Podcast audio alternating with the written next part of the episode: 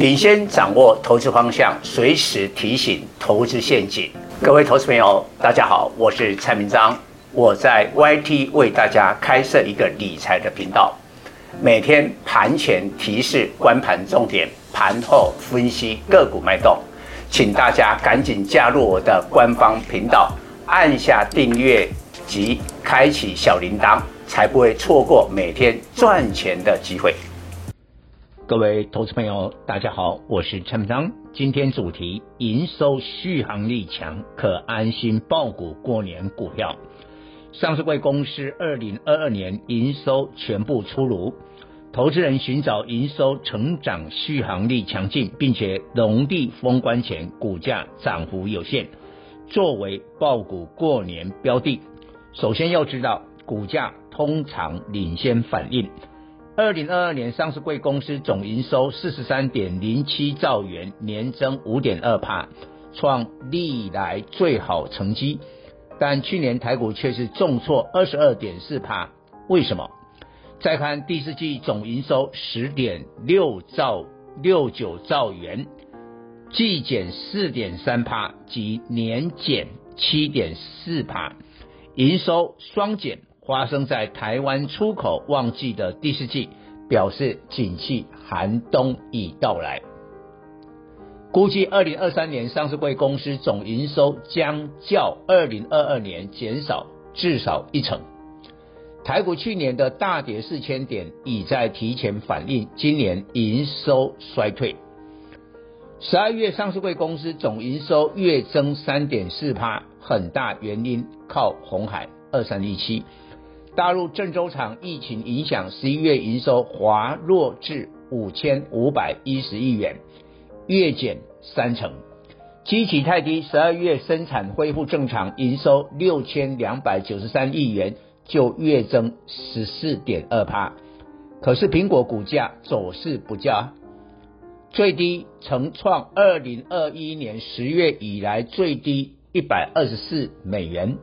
有很大概率2月3日发布的上季财报将是利空。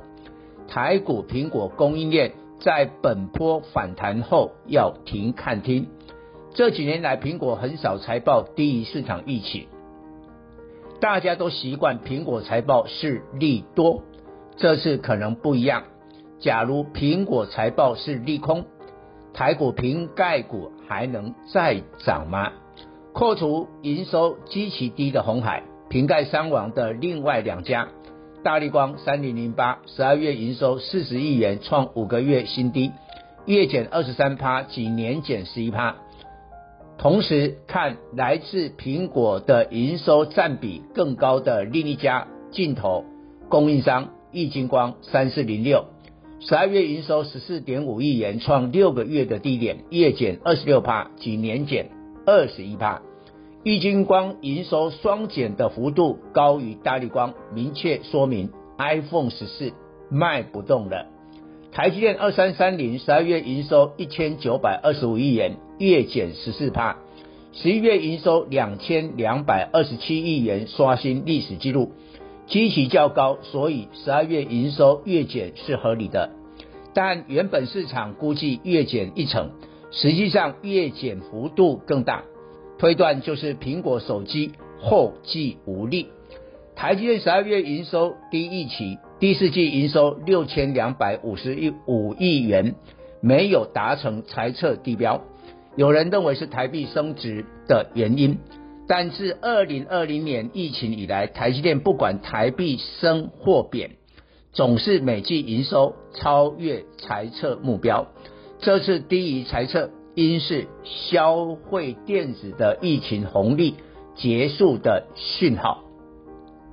台积电12月营收低预期，第四季营收没有达成财测，因会降低市场对2023年第一季的营收期待，大摩预估的营收季减 15% 有可能发生。现阶段台积电主要营收靠7奈米及5奈米，但大客户砍单，上半年产能利用率将降至 50% 及 80%。 花旗集团估台积电第一季营收季减 14%， 第二季再季减 9%， 利润也将下降 5%及 15%。 几乎各大外资都判断台积电上半年营收衰退，但为何股价元月以来大涨呢？筹码才是原因。去年外资卖超台积电高达108万张，以金价530元计算，卖超金额5700亿，占外资去年总卖超 1.23 兆元的 46%， 等于外资卖超近一半落在台积电。而今年元月来美股反攻带动台股，外资手上有去年卖超但没有汇出的8000亿元子弹，别无选择，回补台积电，迄今买超5万张。台股现阶段强势股偏重筹码面， IC 设计族群是另一个例子。去年半导体类股大跌 35%， 内外资法人把 IC 设计部位砍光光，但今年来大涨 8%， 绩效领先各类股。可是大多数 IC 设计12月营收仍呈现月减及年减，并且研判第一季甚至到第二季都无法回升。以驱动 IC 来说，虽有一批急单，但昙花一现。联咏3034、茂达6138、细创8016、天钰4961等12月营收都是双减，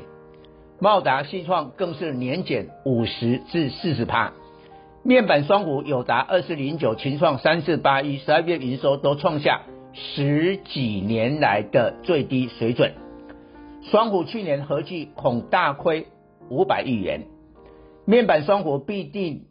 对驱动 IC 进一步砍价，这些 IC 设计反弹后获利回吐压力加大。台股结构以电子股尤其半导体为主，着重筹码领先反弹，无可厚非，但最后要反映基本面，美股可作为借鉴。自去年10月底部以来，美股创波段高点的个股不是科技股，不是半导体，而是受惠后疫情时代的族群。现在全球疫情还没有结束，但各种防疫管制措施都已解除，民众渐渐回到以前的生活，所以有些消费需求会起来。美股三大航空，达美航空 DAL、 美国航空 AAL、 联合航空 UAL 股价创波段高点。即将发布的达美航空财报，去年第四季盈余年成长可望高达5倍。航空双雄华航2610、长荣航2618 12月客运营收分别81及61亿元，年增13倍及9倍。今年1月是春节旺季，营收继续成长，但股价元月来上涨不到 2%。 后疫情时代各国全力推动基础建设来稳住经济，上季财报亏损的美国铝业 AA 股价创波段新高，世纪铝业 CENS、 钢铁龙头美国钢铁 S、 克利夫兰克里夫 CLF、